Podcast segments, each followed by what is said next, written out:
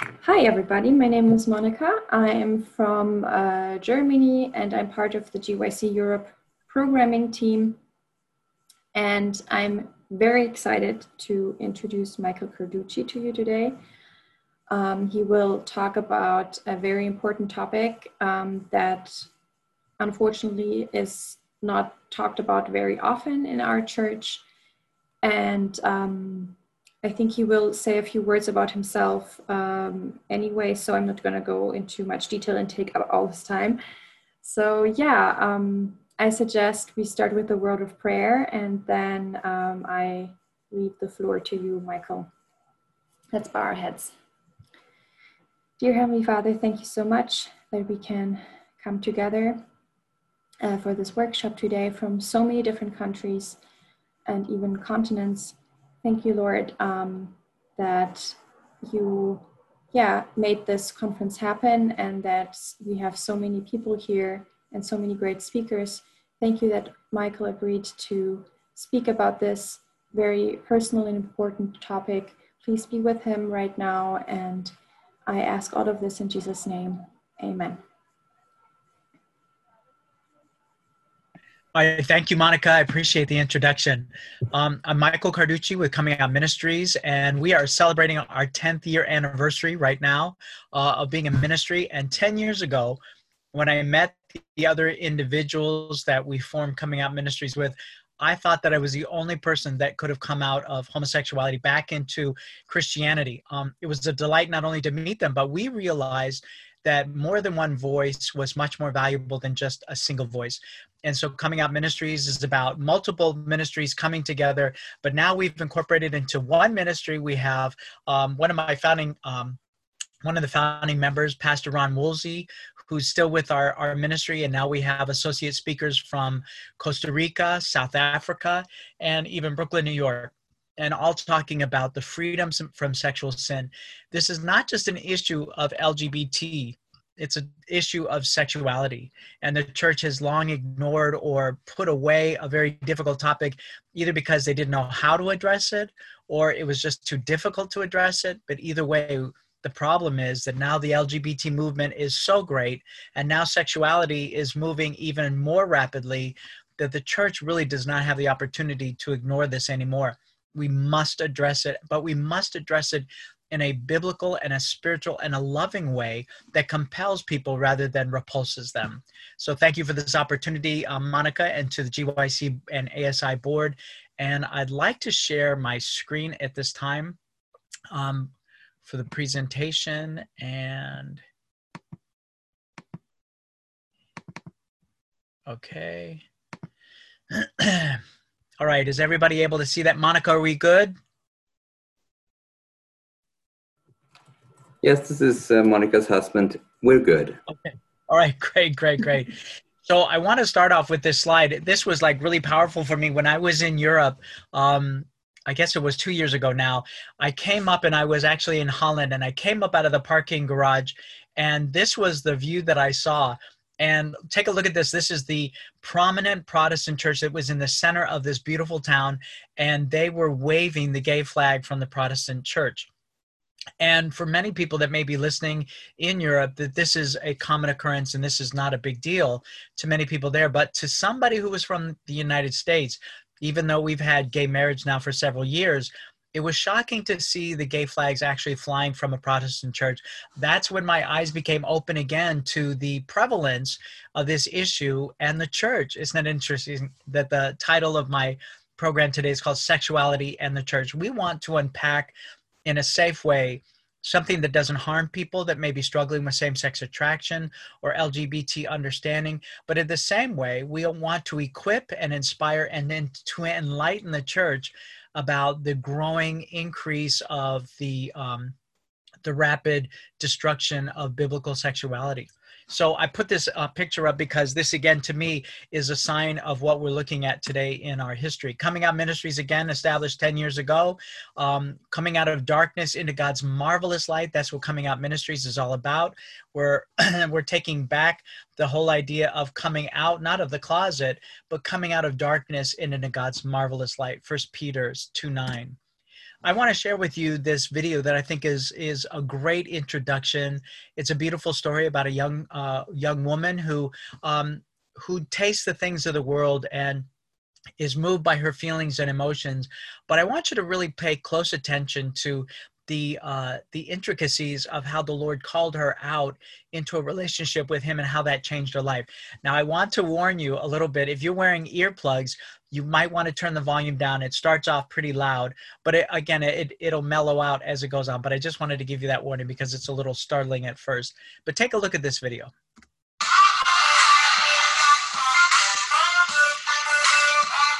I was 15 and I started dating a girl that lived down the street from me. It was my first time ever dating someone and being official. I was pretty pumped. I got a hickey. My dad saw it and was livid. I love her. It's a girl and I'm to be with her and this is how it is. Yeah, it went terribly. I guess she told some people and so they came to me and asked me, are you and her gay together? I can either cower away or I can own it, so I'm gonna own it. I said, yeah, what about it? Love is not necessarily between a man and a woman. The problem was backwards thinking. And if you were truly a Christian, you were on my side. And if not, you were legalistic and you needed to reread what God was really about. Judge not. God being love meant God was nice and God was chill with what you were cool with by 18 and 19 and 20, I was super wild and in serial relationships with women. When I got to nursing school, I met the girl that I ended up being engaged to. I kind of slowed down a little bit for her because she had two kids. 22, I got invited to a Bible study. I expected them to bring up my lifestyle really early and then would use that as justification for not coming back. So I agreed to go different women in the circle were talking about different experiences they had. I have nothing like that, and it bugged me. I could not stop thinking, what if all of it's true? Are you sure this is who you are? I couldn't stop questioning. I need to feel okay, because I don't feel okay anymore. I googled verses on homosexuality. Those who practice homosexuality, which was me, and also drunkards and a, bunch of other things that I would have been. I realized that I was in the will not enter the kingdom of God lineup, and it scared me really, really bad. And then I read verse 11,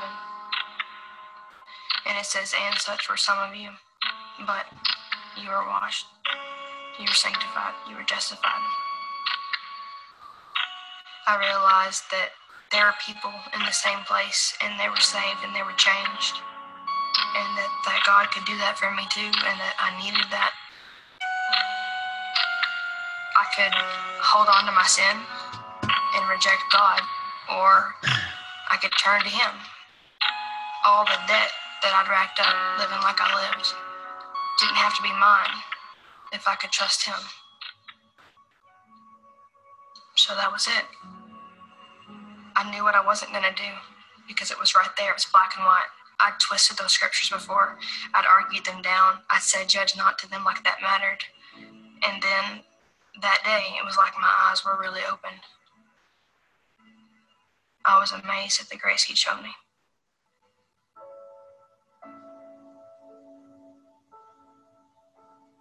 People say to me all the time, I was born this way. I say, okay, yeah, me too.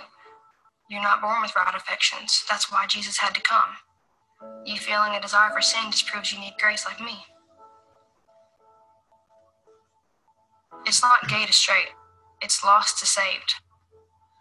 God calls us not to heterosexuality, but to holiness. Even though the world would paint a, a totally different story about what sexuality is and isn't, God's word is clear and he can save, and he does, and he will.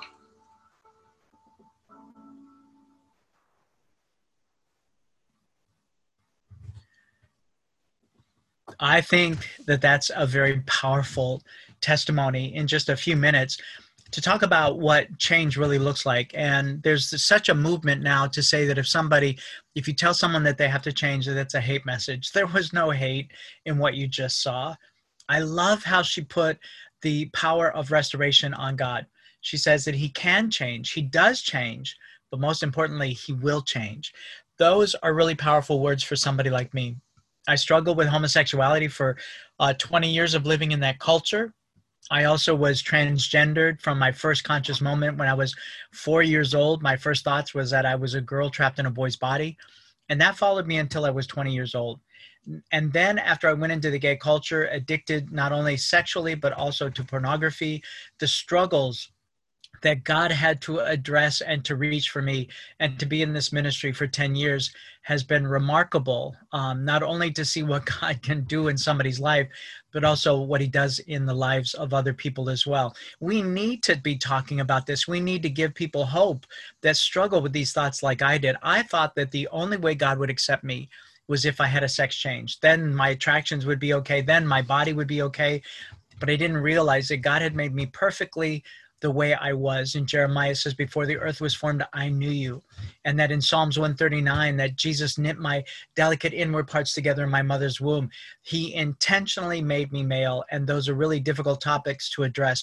But today, I really want to talk about what the church needs to understand. Our vision at Coming Out Ministries is to ignite an unquenchable movement, restoring all men and women back to the image of their creator God. The moment that sin came into the world, when Adam and Eve sinned, what that did is that brought devastation to humanity. And the whole purpose of the Bible, from Genesis to Revelation, is about restoring us back to the image of our creator God. So, what what was the most important way that that God expressed himself was through the relationship between Adam and Eve. When he created Adam and Eve and told them to be fruitful and multiply, the image of God was fully expressed in that relationship because we serve a life-giving creator. We serve a life-giving God. And when one man and one woman come together in a significant and um, um, monogamous relationship, it creates life, and that's the life giver. And so it's now been broken down not only through the LGBT issue, but also through some of the issues that are going on in this world. And I'm going to talk about that as well. Religion doesn't have a prayer. When it comes to equality, LGBT activists and their judicial allies have made sure that sexual behavior trumps religious liberty every time brothers and sisters, this is an overwhelming global issue.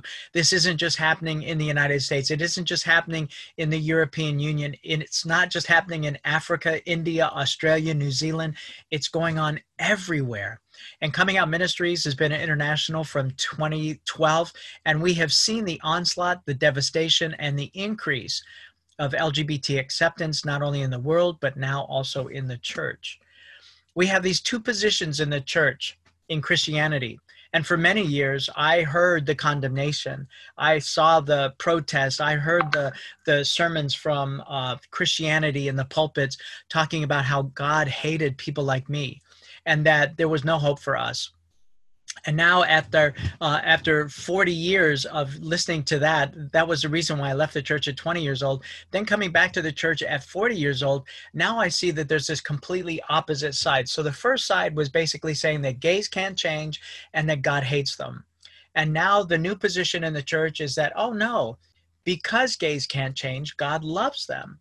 So now we have these two positions in the church that are fighting we have people that are prejudiced and hateful saying that god hates gays. And now we have people that are totally um, uh, liberating and saying that oh yeah because gays can't change god loves them. Well here's the problem. It's all based on a lie both opinions. Because if you look at First corinthians chapter 6 and verse 11 it says such were some of you. Not only is it talking about the homosexuals but it's also talking about the licentious the adulterers the gossips in the church the murderers it says that there is hope for everyone. And we have gotten it wrong in our church culture to say that gays can't change whether you hate them or you love them. It's still based on a lie. I want to expose that today. We have these gay affirming groups in Christianity, and in the Seventh day Adventist Church, we have Kinship International. When I was coming out of the gay life into a relationship with Jesus Christ, after I was convicted that I needed to give up my boyfriend, I found Kinship International. And I thought to myself, how fantastic I can have my Savior and my my, my uh, gay identity at the same time. And because of the counsel of a very dear friend, I finally was able to see that the way that kinship was interpreting the different scriptures, that this indeed was not permission. But at that point, I would have believed the lie. Just tell me a lie. Just tell me that I can have my boyfriend and my Savior. And as the Holy Spirit was illuminating my mind, and I had to make a very difficult decision was I going to hold on to my Savior or was I going to hold on to my boyfriend? And as difficult as that was, and it wasn't an easy decision for somebody like me to make, nor do I want to minimize the um, the decision that other people have to make. But as I read the Word of God, I was experiencing Jesus in a way that I'd never experienced him before, and I started to realize that I needed my Savior more than I needed my boyfriend in this awareness, then change started to happen. And not only did I have to cooperate and surrender those things that kept me from moving forward in the new life that Jesus wanted me to go, I had to also submit to his will and also to his word. And you know what? I would not have known the beautiful healing that has been mine for the last 20 years had I not come to that awareness it's very important that we make sure that what we're telling people is based on the truth because you can love somebody and they still be lost. The two institutions that were established at creation, Genesis 1 27 and 28, was, was the wedding, the marriage uh, relationship between one man and one woman to be fruitful and multiply to replenish the earth. And the second uh, institution that was established in creation was also the seventh day, the Sabbath, of which we are worshiping today. And so these are the two institutions that were uh, established at creation. And Ellen White is very clear. She says that they're a twin institution. When one is under attack, the other is soon to follow. What if God were watching to see how his church addresses the issue of marriage being under attack to also determine how we're going to respond when the Sabbath is under attack as well? I think it's important to not only understand the issue of LGBT, which is an affront to the to the institution of marriage that God established in heaven, but greater than that, it also attacks the very identity of God, the image of God that was created in a male and a female coming together sexually. I think that you'll see that even biology, God was very specific about the relationship between one man and one woman. And when you take a look at this um, example that I put up here for you, so God created man in his own image. In the image of God created he him, male and female created he them. And God blessed them and said, Be fruitful and multiply and replenish the earth. Listen, I'm just a hairdresser by nature. That's my background. And when you think about the uh, biology of what sex is like, here's an example, a very crude example on the left to really identify God's intention. What happens when a woman and a woman come together sexually? There is no life created. The same with two men. It's only through the example of a male and a female together that creates life. It's the life giver that is the very image of God. And therefore, the devil is going to do anything that he can to steal, kill, and destroy the precious gift that God has given to men and to women to come together sexually and to come together emotionally, physically, mentally. And not only does it create life, but it also is the fullest expression of the intimacy between God and man. Anything else takes away and destroys the precious image of God. We know that the devil, felt cheated when when God had bypassed the angels and gave the gift of creating life to man. We know that men were created a little bit lower than the angels. And so it must have infuriated the devil to think of this relationship that God had established between men and women.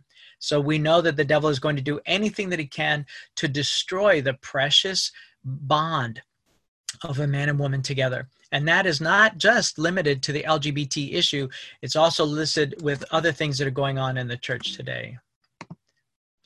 So, what's next? What is next in our world? And I want to share with you this video clip, and I'm just going to play the video while I talk. The new thing on the scene is called polyamory. Polyamory is talking about relationships now that we have gay marriage, which has been approved in the United States and many countries around the world.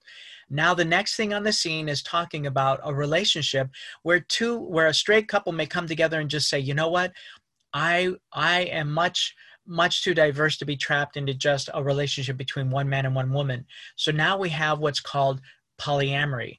It's where three individuals are coming together and they're saying that this is who they're intended to be a polyamorous relationship. And this is an example of just one of those couples.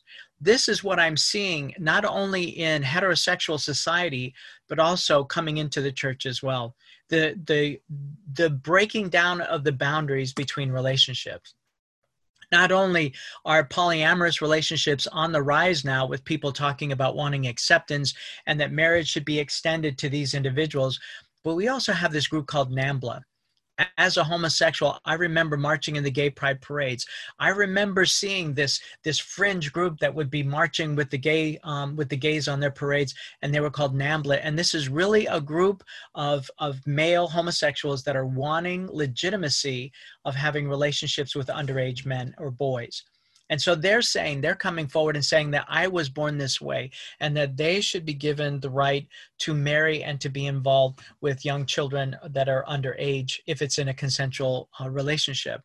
So you can see that there are many areas that are breaking down in our society, all because we open the doors to LGBT marriage and acceptance. There are many things that are going around in the European Union. What I find interesting now is that pedophilia is even on the rise. And these are the next wave of people that are coming forward, wanting, clamoring for acceptance and also regulations to, uh, to support their, their understandings and their attractions. I want to move a little bit to one of the accusations that is made by coming out at coming out ministries by the gay affirming groups, and they call us reparative and conversion therapy therapy. As a matter of fact, we were shut down in England because somebody accused us of that, and all based on a lie. Coming Out Ministries was stopped from presenting in England. What was amazing is that God opened up the doors in Italy, and we were able to share at six different churches in in Milan. We were also recorded in Italian, and it was an amazing opportunity that God opened up when England was not uh, willing to bring us in. But reparative and conversion therapy, what is that? Reparative and conversion therapy is really, in my opinion, nothing more than behavior modification. It's about making gay people straight. And I thought that that was the end game. I thought that that was the goal. But when I put my focus on behavior, then what I did is I lost sight of my Savior let me tell you something. The goal of coming out ministries is not behavior modification. Anybody can offer you that. Psychology can offer you that. These different modalities and therapies are very harmful because they focus on behavior. And if it was just behavior alone then many people could do that. But the problem is we're talking about an intimate and divine restoration that only God can offer. We're not talking about behavior modification in Christianity. In the Adventist message, and the message that I heard is that Jesus alone, through divine help, can restore right feelings, right motions, and right attractions. And so we're not promoting conversion or reparative therapy. We're not promoting behavior modification. We are pr- promoting divine restoration. There's a huge difference.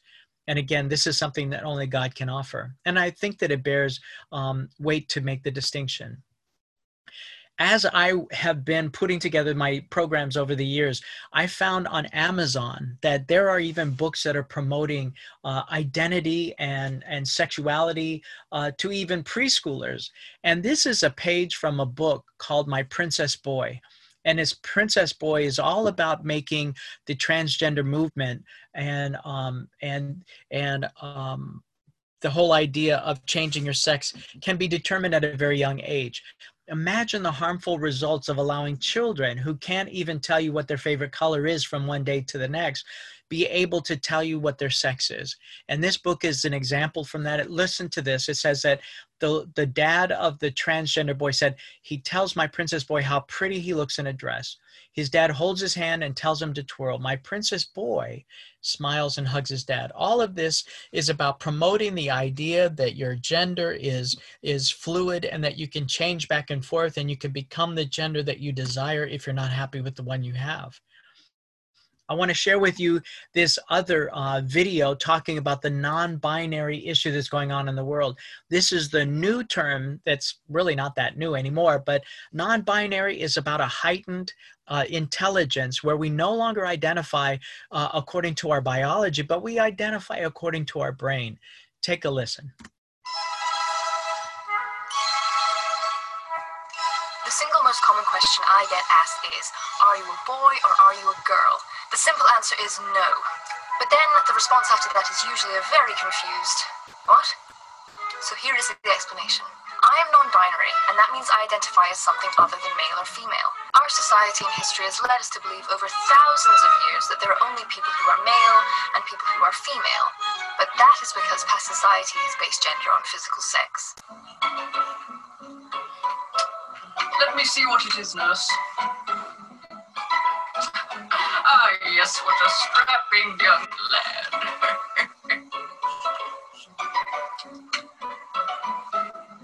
It's outdated. The truth is that gender is in the brain, and physical sex is a completely separate and different thing that is private to every individual. What people really mean when they're asking the boy or girl question is creepily, So, what genitals do you have? To realize it doesn't matter what living meat skeleton you've been born in, it's what you feel that defines you. Non binary is a blanket term for anyone who identifies out with the binary gender. There are endless ways of being non binary, and no two people identify in the same way. So just remember gender is what you feel, not what your parts are. Don't be afraid to be yourself. Bye, guys. Do you see the contradiction in many of the statements that this young woman makes? She says that gender is in the brain, when biology tells us something quite the opposite no matter what I do on the outside, no matter how I dress myself, no matter how I style my hair, no matter what I do, my biology is written in my DNA. You can mutilate the body to make it appear the opposite sex, but you cannot change your DNA. John Hopkins University in Maryland of the United States, they have even stopped their transgender surgeries because they recognize that after years of research, that the transgender surgeries do not give the patient the desired sex change that they seek. And so here we know that through our biology, through the through the very DNA that God was very specific about the gender that he gave to each one of us.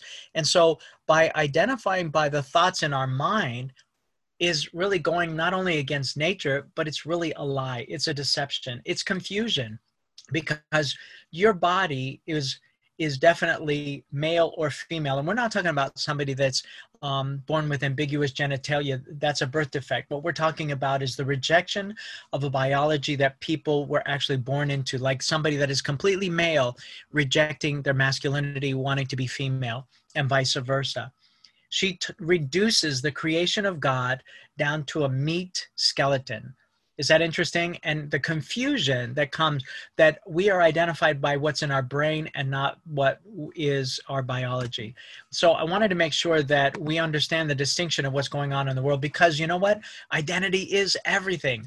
Our identity drives our actions and so now we have this term that's coming into Adventism as well as Christianity, saying that I can identify as a gay Christian even at Andrews University, there is the new definition that you can actually, in a statement about homosexuality, you can identify as a gay Christian, but you can't practice that. Do you see the contradiction even in the term? And so let's break this down just a little bit. Gay Christian is the new identity that's being accepted in the church. And so, what is my identity?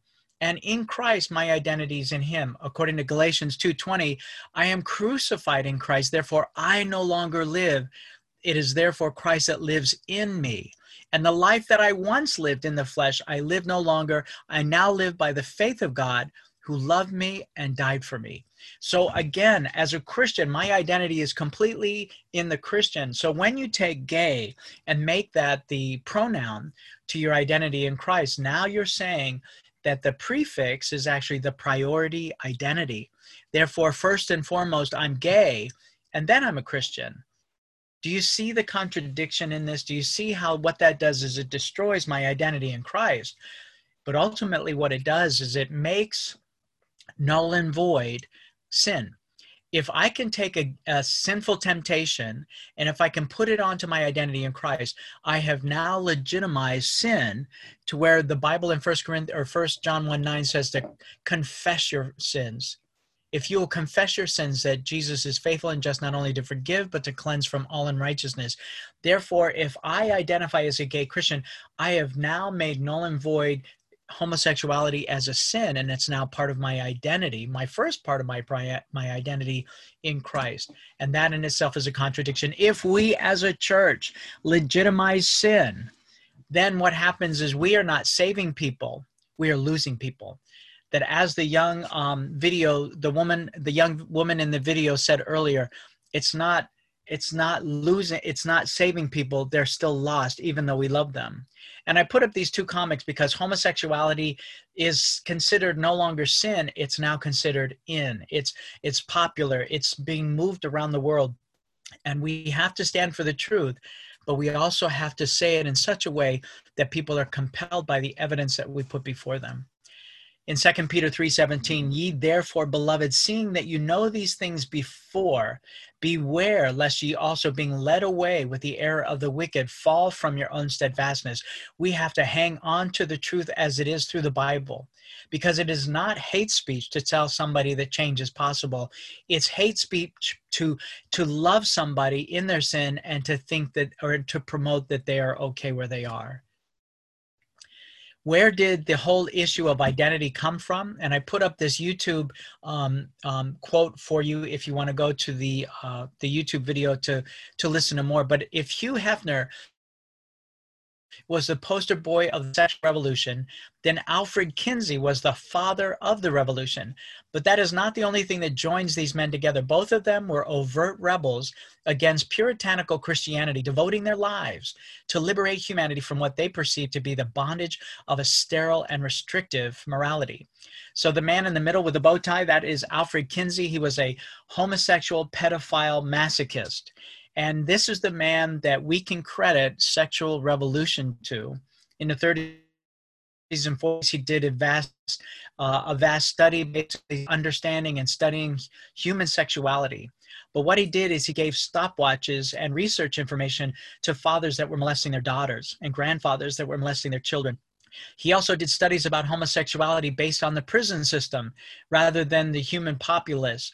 And he came up with the uh, with the uh, with the understanding that homosexuality is an identity. His studies included research on a on a baby um, on a young baby girl, and he basically said that even children, even infants, have uh, sexual orgasms. And in his studies in 24 hours, he said that a baby had 22 orgasms, and he determined that information based on vomiting, screaming, and passing out.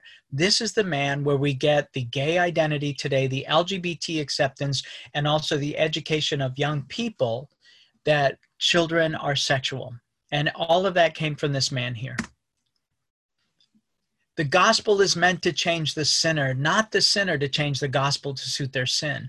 The old nature, born of blood and the will of the flesh, cannot inherit the kingdom of God. The old ways, the hereditary tendencies, the former habits must be given up, for grace is not inherited. The new birth consists in having new motives, new tastes, and new tendencies. And I want to stop here for just a moment. On my own, I cannot have those. Those are the gifts of grace. Those are the gifts of the Holy Spirit to come in and to change. But I must be willing to surrender those old feelings and to give up those things so that God can fill me with the new feelings and the new thoughts. Those who are begotten unto a new life by the Holy Spirit have become partakers of the divine nature. And in all their habits and practices, they will give evidence of their relationship to Christ. This is not a change ministry. This is a divine nature being implanted in the man, in men and women of God. When men who claim to be Christians, retain all their natural defects of character and disposition, in what does their position differ from that of the worldling? They do not appreciate the truth as a sanctifier and a refiner. They have not been born again. This is from Bible Commentary, Volume 6, page 1101. There's a booklet that's being released, um, and it's called Guiding Families of LGBT Loved Ones. And this booklet um, is a very artful piece of deception. This booklet talks about how we need to love and to embrace our LGBT children and our loved ones. And it's very powerful because I believe it's the love that has been missing in our church for many years. It's the love that was necessary for my own walk with Jesus Christ as I left the church at 20 because there was no love in the church. So then when I came back at 40 years old into this church that still was unloving and unkind, what I found was that we needed um, resources to basically help understand not only the struggle with the LGBT understanding, but also how to minister as a church perspective. Instead of guiding families, I believe that this booklet is really gagging families. The booklet goes on to say that parents should not pray with their children. Parents should not impress upon their children their own principles of their religion. Instead, that they should love and accept their children where they are by loving and accepting our children where they are, we are keeping them in a lost state. And therefore, it is basically cutting them off from the grace, the divine nature that God wants to implant in each one of us. I believe that this is a, a, very dangerous resource, and it's being promoted not only through Australia, New Zealand, as well as Europe and into Norway and um, Sweden this is actually a young woman that I had the opportunity to interview, and she was involved at Andrews University in their Safe Haven group. And this group is an LGBTQ support group at Andrews University. But she talks about the difference between what she was hearing at the Safe Haven group, but also what she was hearing through Coming Out Ministries. Let me play that for you now. After I decided that I don't want to have anything to do with this lifestyle anymore I also decided that I'm going to stop listening to those music, watch those um, movies or shows that are like um, elevating the LGBTQ lifestyle because I felt like those things were would take me back because of course they they are emotion they they they work with your emotions. Like hey how do you remember how that felt in the past? Like being in a relationship with a woman how so they bring all those memories that you don't want to have because you know that i know that they, they would pull me back into looking for for a, a woman to find that comfort and find that like um identity with her. Um, since I'm, um, I'm studying counseling, I'm very aware of the things that um, influence you through what you see, what you hear, and everything that can come through um, those places. Like, yeah, like the scripture said, by beholding we become changed. And I felt like if I keep looking at those things, I will go back to where I was. I was have I was being in the um, communication with coming out ministry and also i was going to the group. But um, I, I made a vow with christ and i realized i mean this group was good to me till one point but i don't want to stay there. I don't want to stay at being affirmed.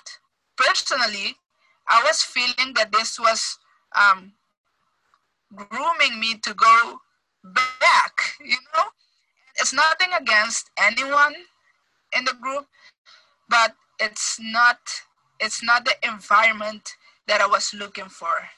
Because i i had a person I, I had i have a personal journey with jesus and i realized that it's not gonna help me. That i stayed with the communication with coming out ministry because there's where I, I found like jesus too because we were all focusing on jesus you know? So everyone was going through their thing through their problems through their um, um through their um, struggles with same-sex attraction but we had we were focusing on jesus.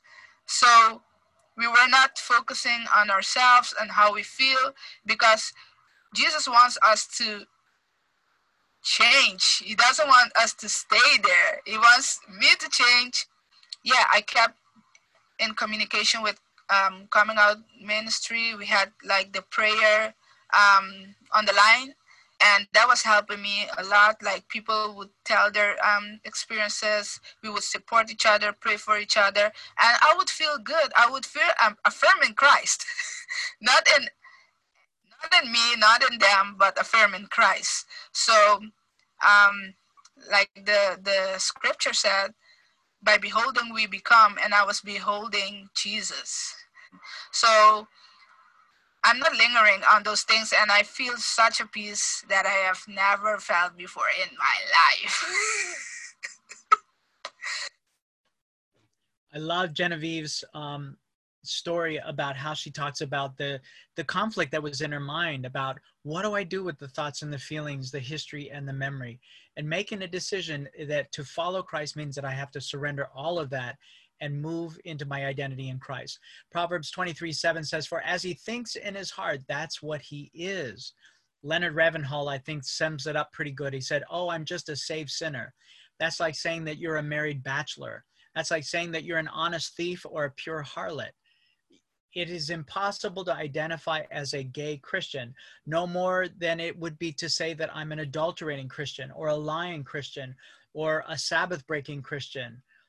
All of those identities we know are a contradiction and we have to take homosexuality back and put it back into the pot of all the other abominations in First corinthians chapter 6 licentiousness adultery fornication all of those things gossip lying murdering all of those things are things that are an abomination to god.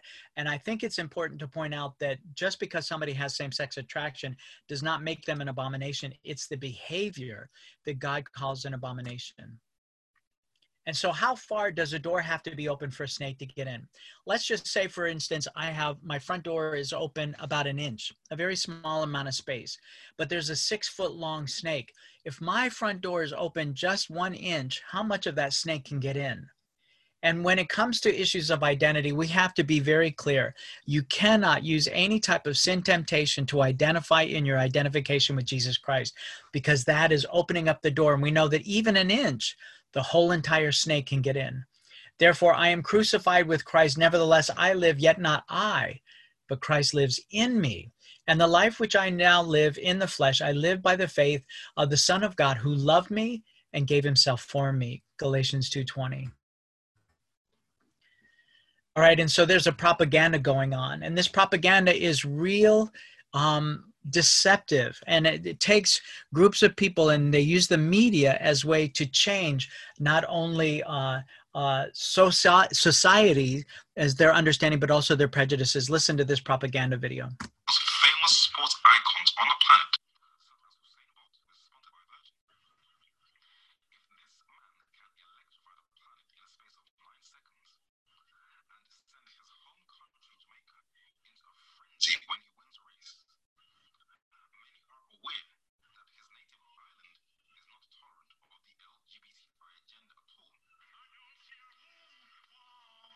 when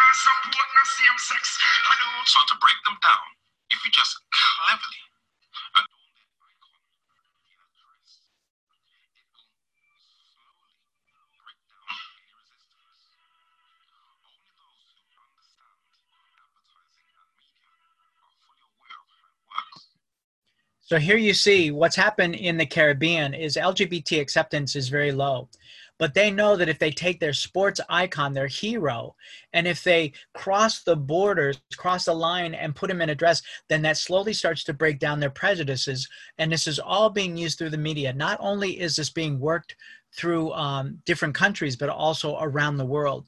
Did you know that Madonna, back in the 1980s, she was interviewed by a gay publication and they said, Why do you put so many references to homosexuality in your music videos? And understanding the movement of the media she said this. She said at first people will be disgusted by it. She said but some people will actually be aroused by it. And she said and as people see it over and over again she said eventually it won't be a big deal at all to them. Now here we are living in 2020 and we can see the power of what those videos um, has done what is wrong with this picture if you can take a look at this picture and unfortunately i'm not able to receive your feedback but let me just take you through the process here we have this beautiful image of the sinner taking on the robe of jesus christ the righteousness of jesus christ and anyone would look at this picture and just see so much compassion in this but as i look at this image what i start to realize is somebody pointed out to me like wait a minute look Jesus is covering over his filthy rags. And is that biblical? Does Jesus really just cover our sins? And a lot of people think that that's uh, in itself a very compassionate picture, but there's something wrong with this. Jesus doesn't cover our filthy rags. He asks us to take off our filthy rags, and Jesus covers our nakedness. Revelation 3:18 says, "I advise of you to buy of me gold refined by fire, so that you may become rich, and white garments, so that you may clothe yourself, and that the shame of your nakedness will not be revealed, and eye salve to, to anoint your eyes, so that you may see." So Jesus never covers over our sin. Instead, he he covers our nakedness. That means that I have to take off my old identities. I have to take off the things that define me and that now my definition of who I am is based on Jesus Christ and his righteousness. I want to um, bring us to a close with this ending um, presentation about Isaiah chapter 4 and verse 1. This to me was a startling revelation about where we are in the church today. Isaiah chapter 4, verse 1. And in that day, seven women shall take hold of one man, saying, We will eat our own bread and wear our own apparel. Only let us be called by thy name to take away our reproach. So, what does a woman represent in the Bible? A church and so a woman represents a church, and we know that Jesus represents the groomsmen. He represents the groom to the bride, and the bride, of course, is his church. But here we have seven women or seven churches taking hold of one man, meaning Jesus Christ, saying, We will eat our own bread and wear our own apparel. Only let us be called by your name to take away our reproach. So here's a group of people, a church, that want to eat their own bread and wear their own clothing, but they want to take the name of Jesus Christ. Look at this. So, what does bread and apparel represent in the Bible? Well, we know that bread equals the word of God, and we know that garment equals the righteousness of Jesus Christ. So, here we have seven churches, and they want to interpret the word of God the way they want to interpret it. And they refuse the robe of righteousness, but would rather wear their own garments instead. But they want the name of Christianity. They want to be called a Christian, when they neither acknowledge the word of God nor the garment of God. And Isaiah chapter 4 and verse 1 gives us a very powerful warning to the church about the misunderstanding of what's going on. 2 Timothy 3 verse 5, I believe, is the warning that we all need to take very seriously. It talks about a group of people having a form of godliness, but denying the power thereof, and from such we are advised to turn away from let's break this down for just a moment. They have a form of godliness, meaning they accept Jesus Christ as their Savior. There's a group of people, the uh, kinship group and the other gay affirming group, and many Adventists within our own denomination are saying that homosexuality is okay because gays can't change. Therefore, they are denying the power of Jesus Christ to come in and to transform their lives. And from these people, we are advised to stay away. This is not a message of love. This is a message that completely destroys the power of Jesus Christ to transform lives. It cuts people off from being able to experience Jesus' overwhelming victory, what Jesus accomplished on the cross 2,000 years ago, I have access to today. Do not deny me the opportunity to be cleansed and to be healed by Jesus Christ. If that's available for everybody else, but not for the LGBT individual, then your religion is a farce and that we are not to deny the power of Jesus Christ, but rather to show people, to point them to the power that Jesus has to give them victory in their life. Again, we are not talking about behavior modification. We're not talking about white knuckling your experience, and the focus is not about being straight. The focus is about being holy like Jesus Christ is holy. And in that process of surrendering the history, the memory, the the the feelings and the attractions by denying that by emptying ourselves of that by denying those things that had been in my history then i was empty and able to receive the life-giving healing that jesus wanted to give to me by what he accomplished on that cross. It is not christian love to tell people that they are denied this power but rather this is our responsibility is to love them and to point them to the power of jesus christ to transform their life if we sell out the truth in order to attract the masses, then what do we really offer them? Titus 2, verse 14 says, Who gave himself for us that he might redeem us from all iniquity, not just some of it, but all, and purify unto himself a peculiar people that are zealous of good works. Isaiah 5, verse 20 says, Woe unto them that call evil good and good evil, that put darkness for light and light for darkness, that put bitter for sweet and sweet for bitter. This is a warning that I believe is very apparent today in our church as well. Not only in society, but all Christianity today, we have Christian counselors that are advising young people that have same sex attraction that this is their only recourse and that Jesus does not heal people from these behaviors, but rather loves them in it. Brothers and sisters, we will be held accountable for the position that we take. And while it is not an excuse to reject and to abuse or to deny people access to God, it is our delight and our opportunity and responsibility to love people into the church. But while they're not ready for membership, and they're not ready for baptism, they do belong in the church because Jesus died for sinners. Jesus became sin for us that we might experience his life. And so we have to change the politics in our church and to recognize that the power of God is still available today. And again, remember in verse 11, such were some of you, but you are washed, you are sanctified, and justified in the name of the Lord Jesus Christ and by the Spirit of our God putting it this way, this is what Kate Jenner, uh, who used to be um, Bruce Jenner, one of the greatest uh, athletes in the world. He won the Olympics back in the 70s. This is the man that was considered the greatest male athlete in the world, and now he's transitioned to be transgender, and he's calling himself the new normal. And so, if you had any idea the expense that it took for him to become female, it cost millions of dollars for him to look as female as he looks today. But he's calling this his new normal. But this is not natural at all because of the millions of dollars that it costs to to mutilate the body and to make it appear female this is not natural i want to share with you in closing what natural really looks like this is a woman that actually had a sex change and become a man. In the case of Belgium's Nathan uh, born Nancy, she was allowed to die by lethal injection on the grounds of unbearable psychological suffering. You're not going to hear these stories in the media because the media has an agenda to make the transgender um, transition to make it normal and to make it acceptable and this was reported by the Belgian news. This woman was actually given permission for an assisted lethal injection on the grounds of unbearable suffering. She was ready to celebrate her new birth, but when she looked in the mirror, she was disgusted with herself. Transgender studies show the exceptionally high suicide rates. A whopping 41% will attempt suicide, and 30% of transgender will actually commit suicide.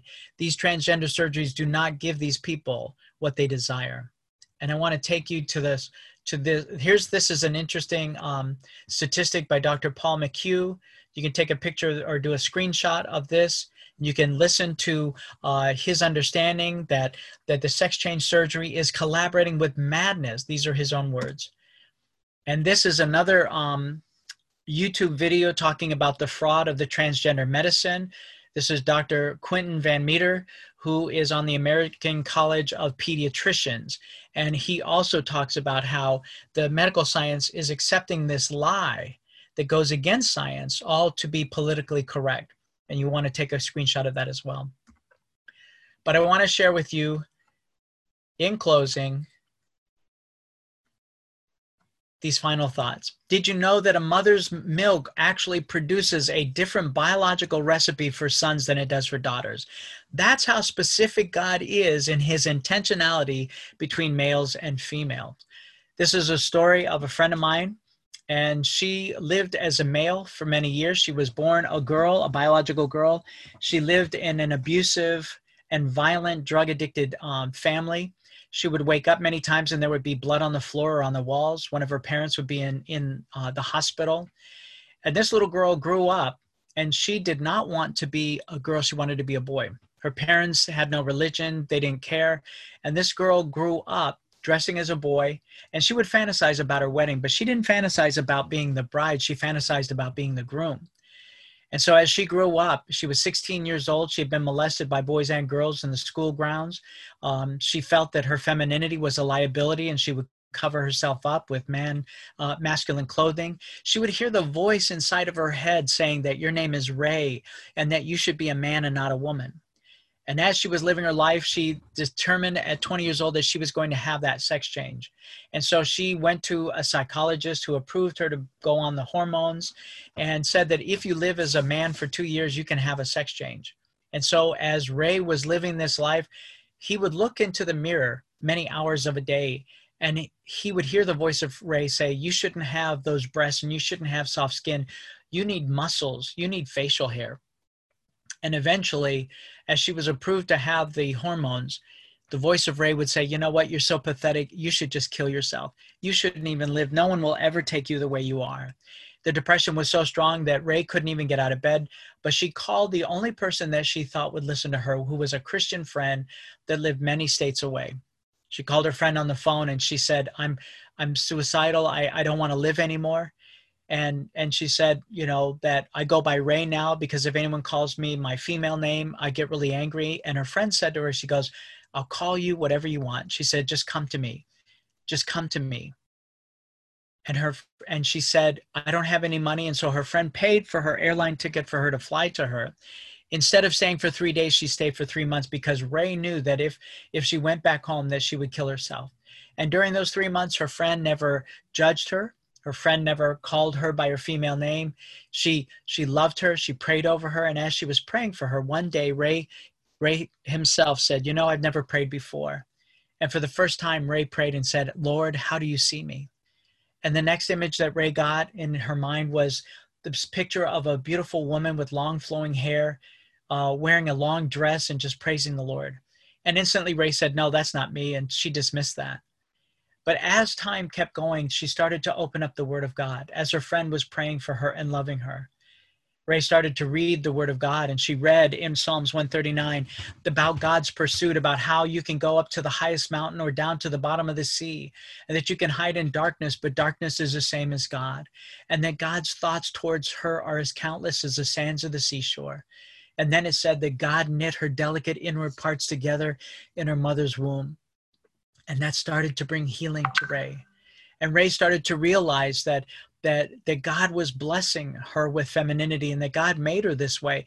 But she couldn't make that change. It wasn't like a switch on the wall that she could just flip. But what she did is she started to grow out her hair, a very long process. And as she started to grow out her hair, she started to replace the articles of clothing in her wardrobe.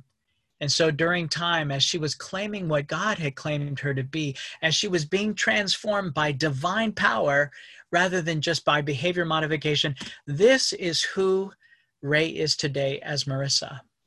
And I want you to take a look at who Marissa is today. This did not cost any money. There was not no surgeries that were done. There was no hormones involved. This is who Ray is, all because of the transforming divine power that God places within us and makes the transformation of us from the outside. If Marissa would have had that, that body altering destructive surgery, she never would have been able to marry her husband three years ago. And after they married, if she would have destroyed her reproductive system, she never would have been able to deliver not one, but two children as her family. You see, it's not enough that we tell people the truth that this is not in God's intention for the LGBT community.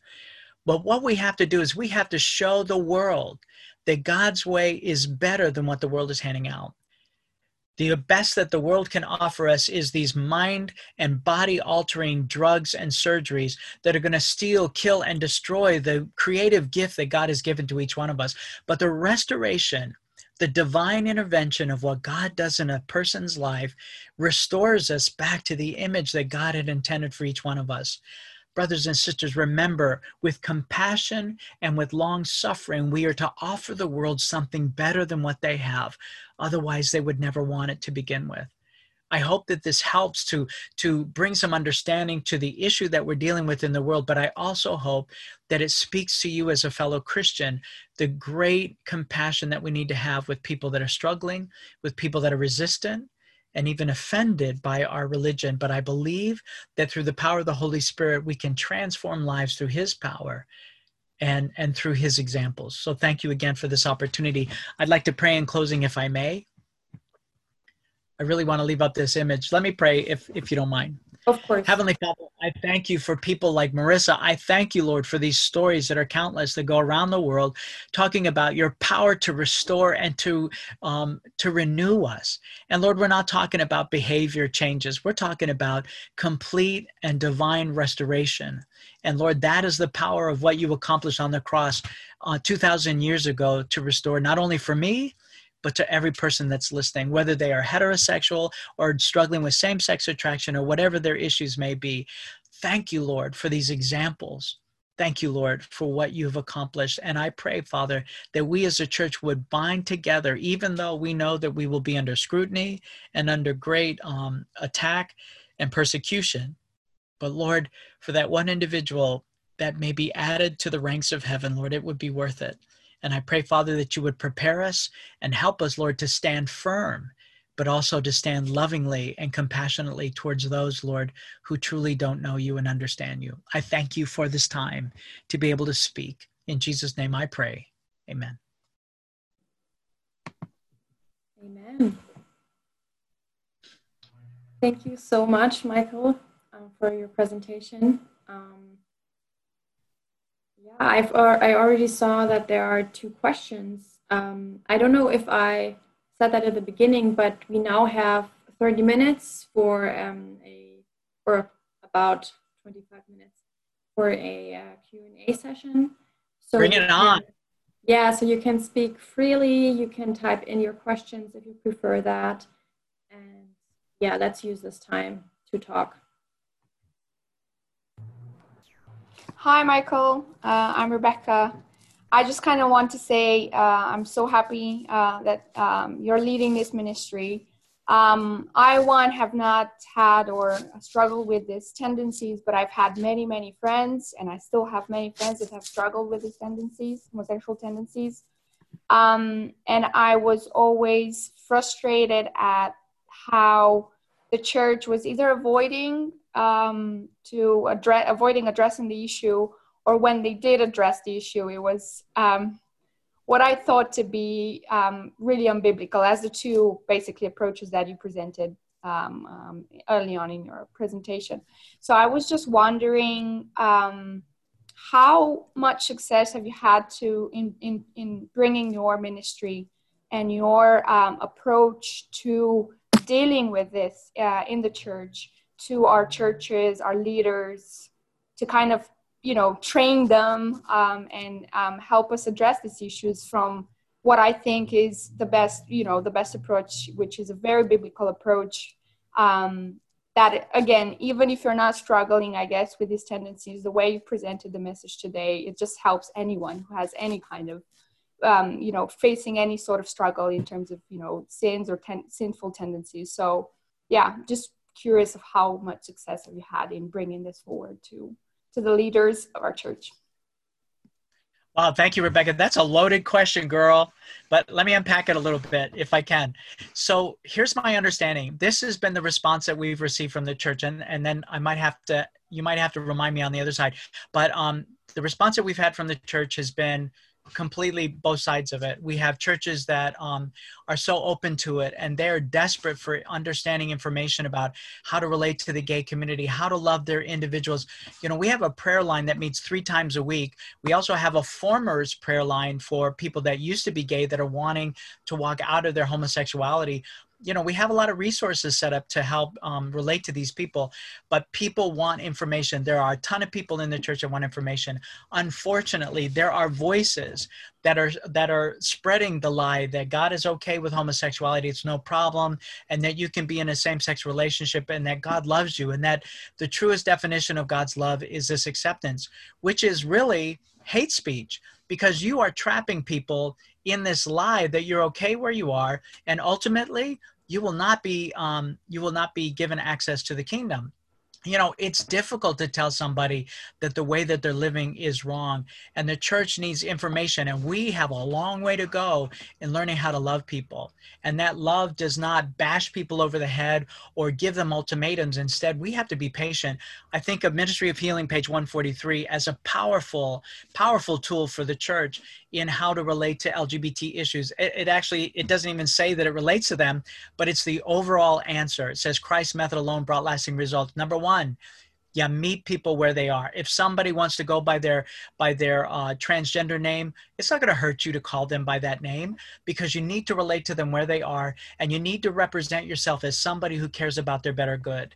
Then you minister to their need how do you minister to their need? They might not even know Jesus Christ. And so, you know, the gay issue or the transgender issue isn't a problem to somebody that's unchurched. They need to know Jesus Christ. And as you share the love of Jesus Christ for them, as they pursue Jesus Christ, the Holy Spirit does incredible things to bring conviction to their heart and to their mind.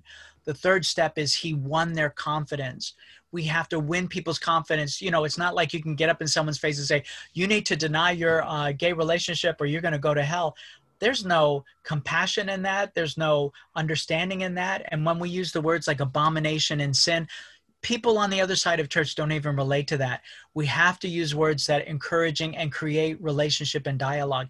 And as we love that individual and win their confidence only then did jesus say come and follow me. That in itself is a true message for the church.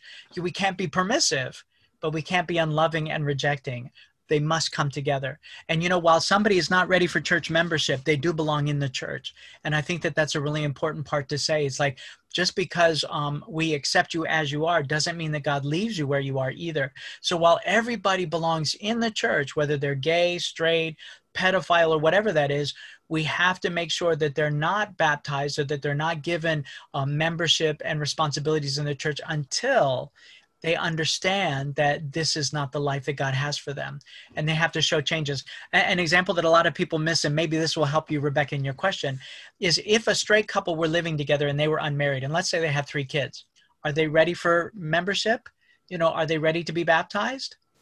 Of course not you know they're they're still living in a in a life that god does not approve. Now i never use the word sin but that's what the implication is right?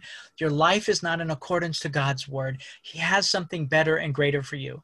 So until you get married or until you separate your family you're not ready for membership and for leadership in our church. But you do belong here. Come back to potluck. You know, come over to our house tonight after Sabbath. We'll play games and we'll have popcorn.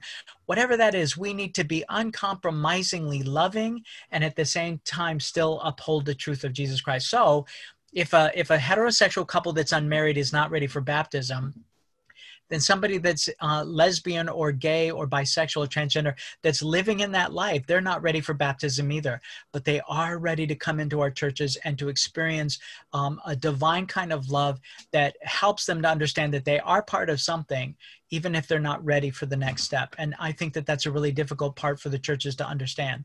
So, Rebecca, what was the second part of your question, please? Oh yeah, sorry. You know, yeah, it was more um, around you know how can we have our encourage our pastors to open up the conversations in these conversations in our in our churches. Because I was coming I'm I'm coming from a particularly more conservative Adventist community where people you know treat this um, topic still as very taboo. And if a young person raises the question they shy away from you know engaging the conversation. And when they have engaged the conversation, they've done it in a very sort of harsh, I thought, in a way, and you know, sort of um, senseless.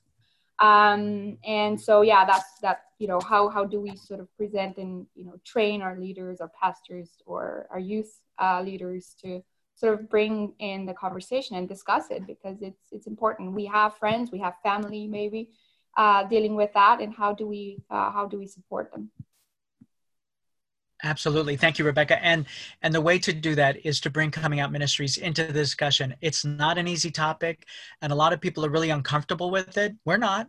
We'll talk about it. We've been talking about it for 10 years and and it's interesting because we'll come in and we'll start the dialogue, but we'll help to direct it and to guide it in a way that's biblical and also loving so we can tear down the prejudice, but also tear down the lies about what sexuality looks like in the church, what redemption looks like in the church, how to be loving and compassionate. So we have resources. If you if you can't bring us into your church, you can certainly go to the website and you can look at the resources. We have 50 30 minute interviews that we did for 3ABN, 50 of them, and they're only 30 minutes long. You can take one of those videos every week and you can show that for what? Two and a half years before you exhaust them all, and you can have a discussion about each and every one of those topics. We talk about um, uh, transgenderism, we talk about homophobia in the church, we talk about lesbian issues, gay issues, we even talk about transgender issues and, and pornography addiction. You know, the bigger issue in the church today is really pornography more than it is homosexuality. But we are willing and able to address it in a Christian way, a biblical way that doesn't expose or train children to do bad things, but rather than to help address the topic in a way to be redemptive, not only for the church, but also for the world at large. Yeah, yeah thank Great you. question, no, Rebecca. I, yeah, no, because, sorry, just to clarify where I was coming from, sometimes, you know, I've had probably friends that I wanted to invite the church, and I was worried that people don't know how to react to a person that you know is gay, but is interested to know more. And I understand it, it, can be tricky, right? Because you have to have a loving approach yet still biblical and i find that a lot of our members don't really understand that and they haven't been trained thought uh, or thought how to do that and um, yeah um, so rebecca that's yeah that's the difficult challenge in the church today is you know our churches aren't ready to bring in certain individuals because they would not find love in our church. And of course you know many times people come into the church and the first thing out of a, a well-meaning church member's mouth can be the one thing that drives them away and to say that christians are hateful human beings. Yes we need to educate the church first so that we can get them ready to receive um, everybody that comes into the churches. Thank you for that Thank you as well. Thank you. Sure. Um, there's a question in the chat from LA um, saying, instead of saying they can't change, how do you advise us to support and approach our fellow brothers and sisters? Um, I think you already explained that um, right now. I don't know if you want to go into it again let me let me just recap it quickly. And so, mm-hmm. if somebody says that they can change, you just buy it. You know, you accept them where they are. You know, if they say that that's their truth, that you know, there's a phrase that your reality or your perception is your reality. How you perceive is the reality that you move off of. It's not my job to to contradict you. If that's your reality that you can't change and you were born that way, then you know what? I'm not going to get into a conflict with you.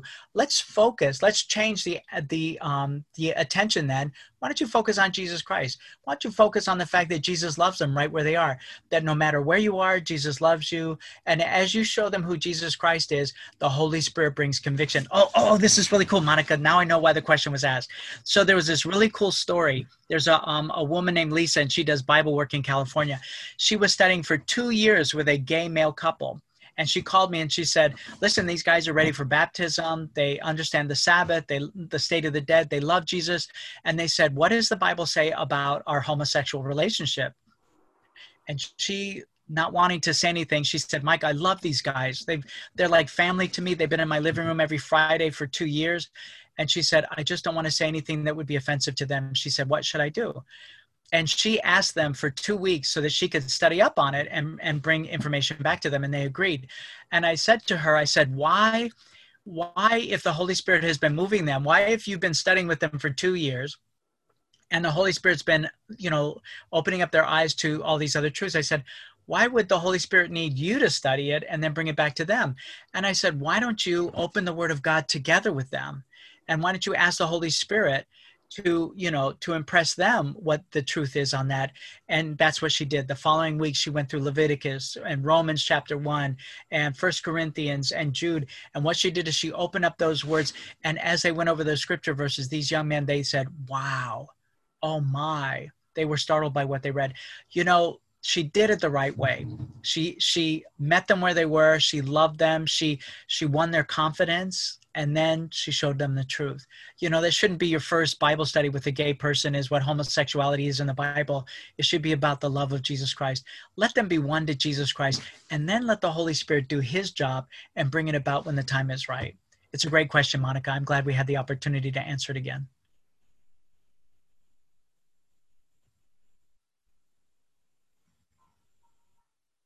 There's another question there about um, asexuality. Did you want to address that?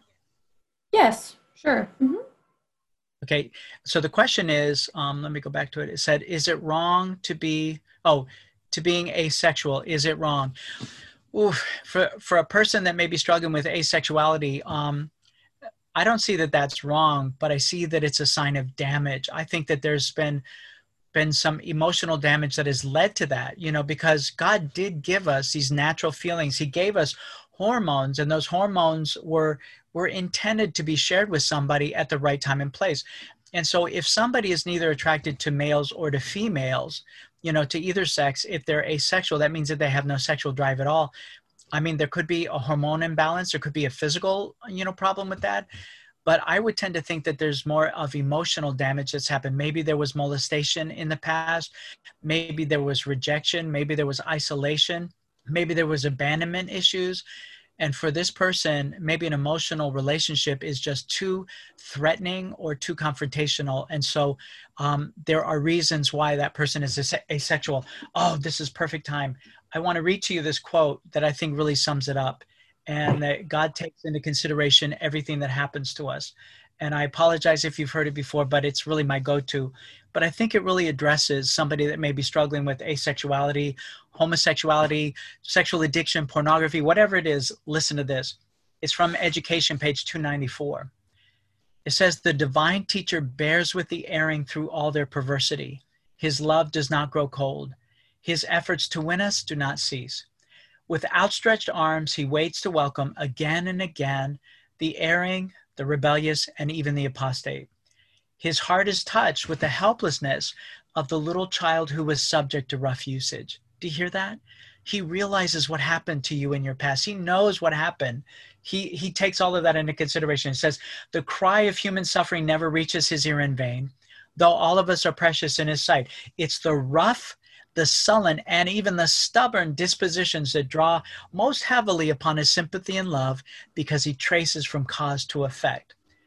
The one who's most easily tempted, the one who's most inclined to err, is a special object of his attention that just wipes me out. That that is the kind of god that i can serve. That's the kind of compassion that we need to have in the church to take into consideration that what happened in their lives may have been devastating and profoundly disrupting to their to their psyche and that that may be what they're going through. And when the church starts to realize that homosexuality is not the problem that there are usually problems that go much deeper than that then we start to have compassion for people that we otherwise wouldn't see or have hope for. And you know what? I think for the person that struggles with asexuality, there are definitely reasons why you're where you're at. But God is patient and loving, and He compels you. He doesn't want you to just behave right. He wants you to have restored healing. He wants to heal you. Anyway, I think that's a, a, a sincere question. Would you mind sharing again um, where the quote is from you just read? Uh-huh. Education, page 294. I'm even, I'll even post it in the chat. Are there any other questions from, from you guys?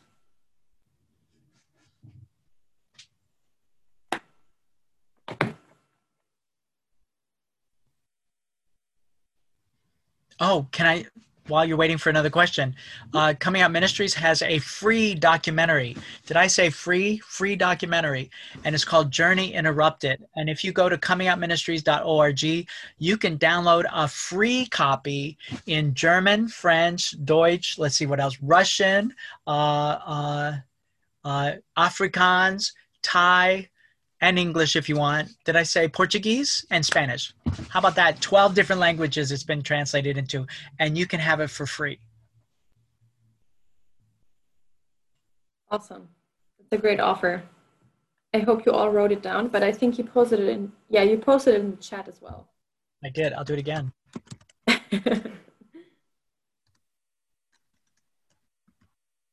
Yeah, so feel free to to ask your questions um, out loud or type them in. Um, in the meantime, um, I also have a question. I have been talking about this topic with uh, a couple people in the past, and I was wondering because you you always um, not always, but you just also referred to a lot of the like psychological or like damage or or abuse or whatever happened um, that that is often connected to these sexual um, problems or yeah i don't know how to say that but um, yeah and it, some of the people i talked to they were like yeah that's like one group of like gay people or, or, or trans people. And then there is others that don't have that uh, like they don't have problems like that and they are happy and i don't know. So what is your your answer to to like a comment like this? Yeah it, it's a great question monica and, and it's interesting because what that does is that diminishes the the trauma that happened in my life you know, and say, oh, well, you know, what about people that are born that way? Or what about people that came from perfect homes?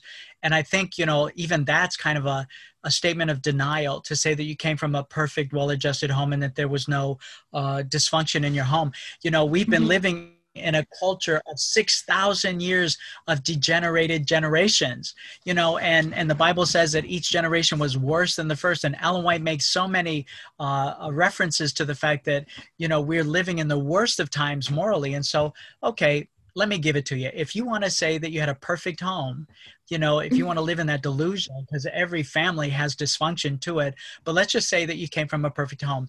And, and, so, all right, so you weren't molested and you weren't exposed to all these things. And by the way, for the record, it's well over 80% of transgendered and homosexuals, LGBT people that come from sexual abuse and that's not just a minority and that's not just a group of people that's the majority. Mm-hmm. so the little group of people that came from perfect little lives that never experienced any kind of trauma you know that's the minority in that group of people. However even in a perfect home sin can happen. I want to use the example of heaven. And in a perfect home where it was perfect and and god was a perfect parent he was a perfect father even lucifer chose to sin. And you know what? That's the that's the that's the um, the mystery of iniquity, and it began in heaven. And even God knows what it's like for His children to err and to fall into sin. So, okay, let's say that you were raised by two perfect parents that were very loving it still does not negate the fact that we live in a sinful world. And you know what? Even if you didn't have access to um, abuse inside the home, it could have come from school, through bullying, through abuse on a playground, or whatever that was. There are many different ways to uh, to be influenced that way. And so, yeah, whether whether a great home or a bad home, Jesus still has the answer for sin. And and the Bible is very clear. There are cultivated and hereditary tendencies to sin. Did that answer it, Monica? Yes. Yeah. Okay, good.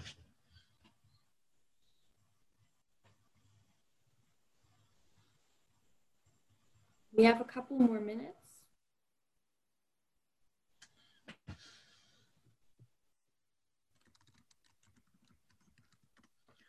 So there was a question that said, um, who sponsored the booklet of the guiding families and i just put an answer it's the north american division of seas has a group that released that booklet. So it wasn't sponsored by i guess just the nad it was by a group of people in the nad and this booklet is being accepted in australia new zealand and also in sweden that i know of do you maybe, since we're talking about books right now, do you have any like recommendations other than, oh. of course, the great uh, um, things you have on your website? Yeah. Hang on one second. wow, Monica, you're so smart. Thank you. What a great opportunity to share with you. If you go to comingoutministries.org, this is our newest release, our newest resource, and it's called navigating the storms of contemporary sexuality, identity, and love. And you know what? It's a really amazing um, resource. It's not very big, but it talks about navigating the storms of sexuality in our contemporary society today. What does the Bible say? What does God say? What does restoration look like?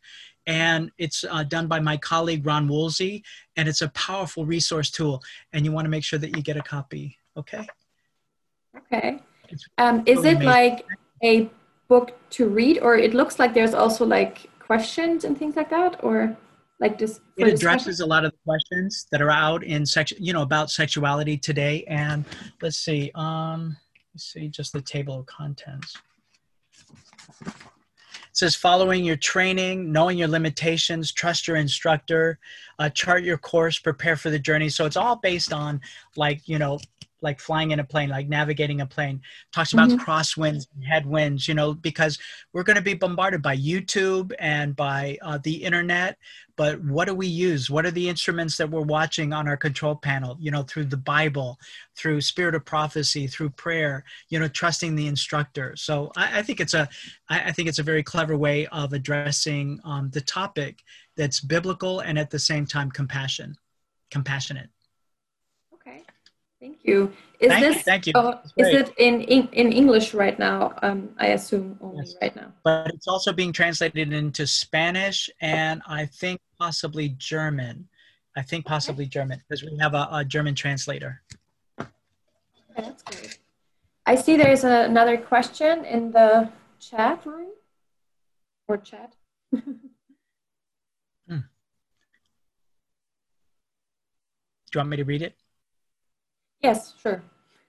So, how to approach people with this kind of attraction? You know, that's so funny because, you know, uh, the people that used to scare me were the ones that um, had like tattoos all over their bodies and piercing and gauges and, you know, stuff all over their face. And I was just frightened to even say anything to them. And it wasn't until I actually worked with one of my colleagues who was covered in tattoos and lived that life. And I would see her pictures with her shaved head and stuff. And then I realized, you know what? They're just people and you know what? If you put aside you know the fact that they're gay or lgbt or whatever just love them just connect with them. And you know everything that they put on the outside is just a facade. It's just a, a, a, marketing tool about the anguish and the pain that they may be in. You know maybe what they need is just a smile. Maybe they just need you know uh, a handshake or something like that. Ellen white makes this comment that was really powerful. She said she said, Not until we get to heaven will we know the power of even just a simple smile to someone. Even a smile without words is, is a ministry. Isn't that something? So I think that whenever you see somebody that may be overtly gay, I think that your attitude towards them should be uh, the same as if you would approach anybody else. Don't focus on the issue, focus on your savior. Show them genuinely who jesus christ is by the way that you love them and the way that you interact with them. Give them a piece of gum you know uh, help them to find directions. Or when you ask them for directions thank them you know treat them like a human being. Treat them like you'd like to be treated. I think that those are basic um, basic uh, rules of how to interact with people. So take the lgbt issue out of the way and just focus on them as a child of god. When you see them that way you'll treat them much different And there is another question. Um, yeah, I can read it out. It's okay. Do you ever come to a point where you have a friend, homosexual, who listen to the word, uh, wants to listen to God, and never comes to a point that he is convicted, to a point he understands he's living in sin and needs to cling to Christ and leave sin? And you need to rebuke him with straight testimony? If he never comes to the point he's living in sin and cannot be at the same time with Christ all the time until the end? Uh, you know, unfortunately, you lost a really great opportunity the minute you said you need to rebuke him. That in itself says is completely wrong. It's a rebuke, it's to enlighten, you know, it's to implore.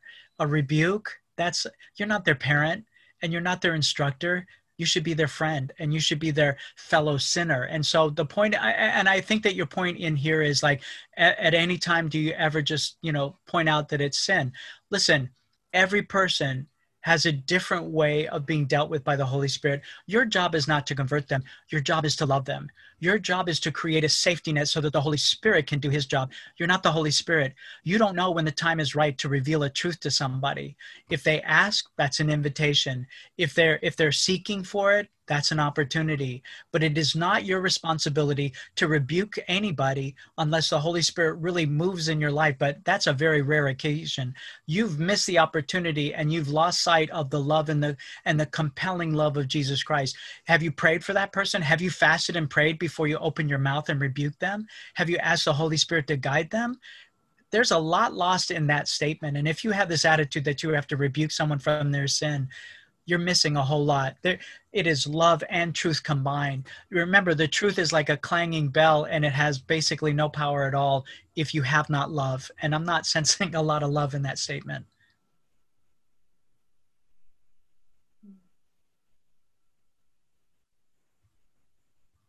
Ouch, sorry, that was a little strong. Uh, but again, can I just like say, if we're not motivated by the right principle, then all of your rebukes and exhortations are lost. You may do more damage for the gospel than you can to actually help it. And if Jesus wouldn't talk to that person in that way, then we can't talk to them that way either. They may have a true misunderstanding of the nature of God, and you have every right to show them the nature of Christ.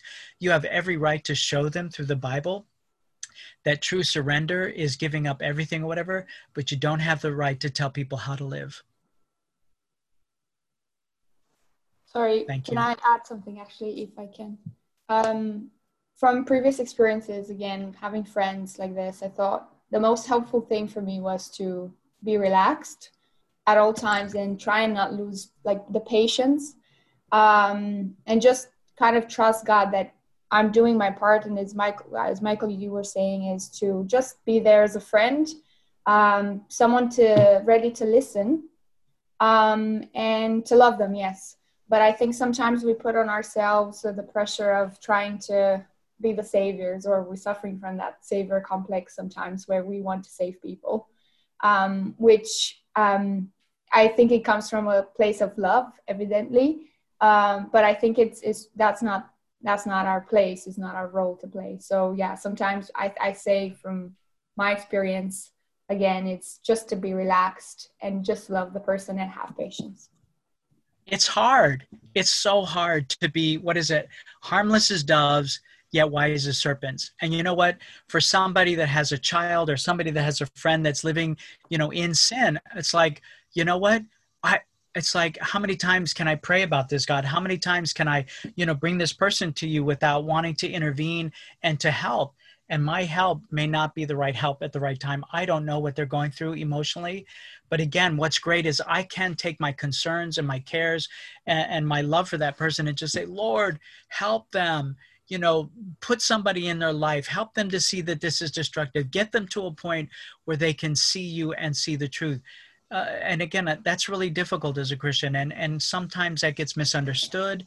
And, and, again when we feel like we have to get in their face and confront their sinful lives uh, again if it's not done with the holy spirit you're doing more damage than you are uh, help for the gospel.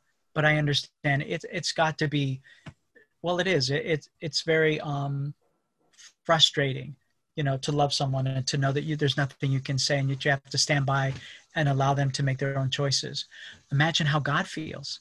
You know eh, this is really interesting and and and i got this from a speaker and he said this. He said you have the right to decide whatever you want and god will respect it. God will always respect your right to decide. He said but you cannot escape the consequences of those decisions you know you have the right to decide whatever you want but you cannot escape the consequences of those decisions.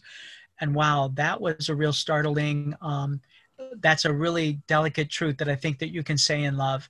You know you have the right to decide whatever you want to do but there are consequences for all of our decisions. That's not a judgment. That's just letting them know that that every choice has a consequence.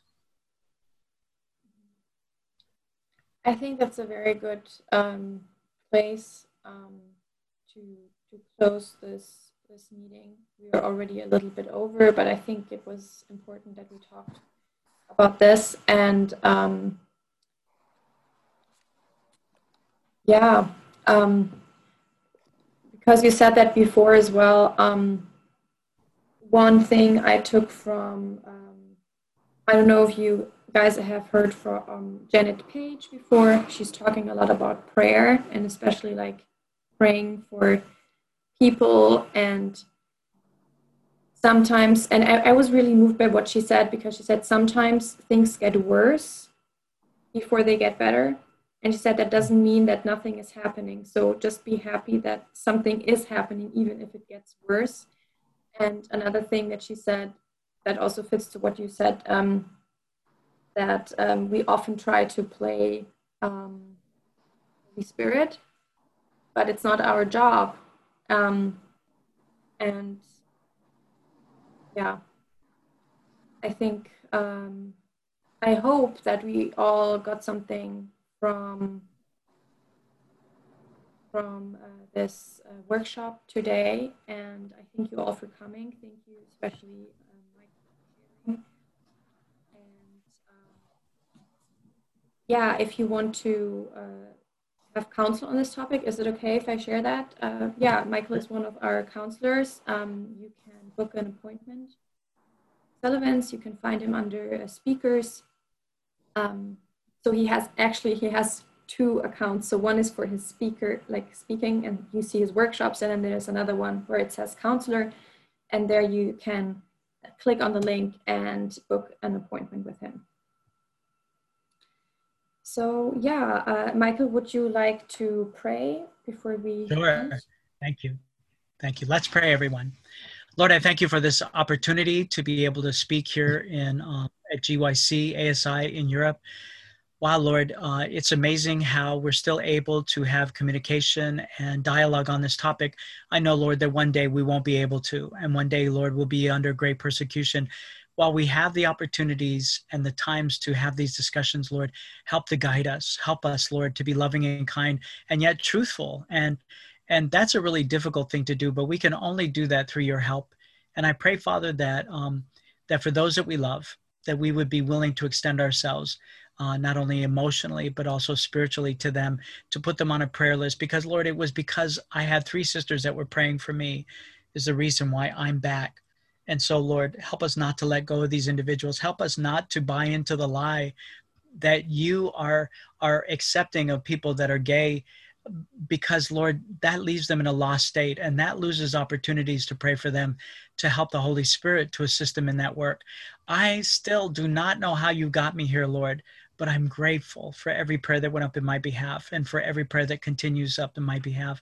So Lord, I thank you and I praise you for for this dialogue and I ask Lord that for all of those people that we may be praying about, the Lord that you would exponentially add them and bring them and call them, Lord, and love them into your throne of grace. This is my prayer in Jesus name. Amen.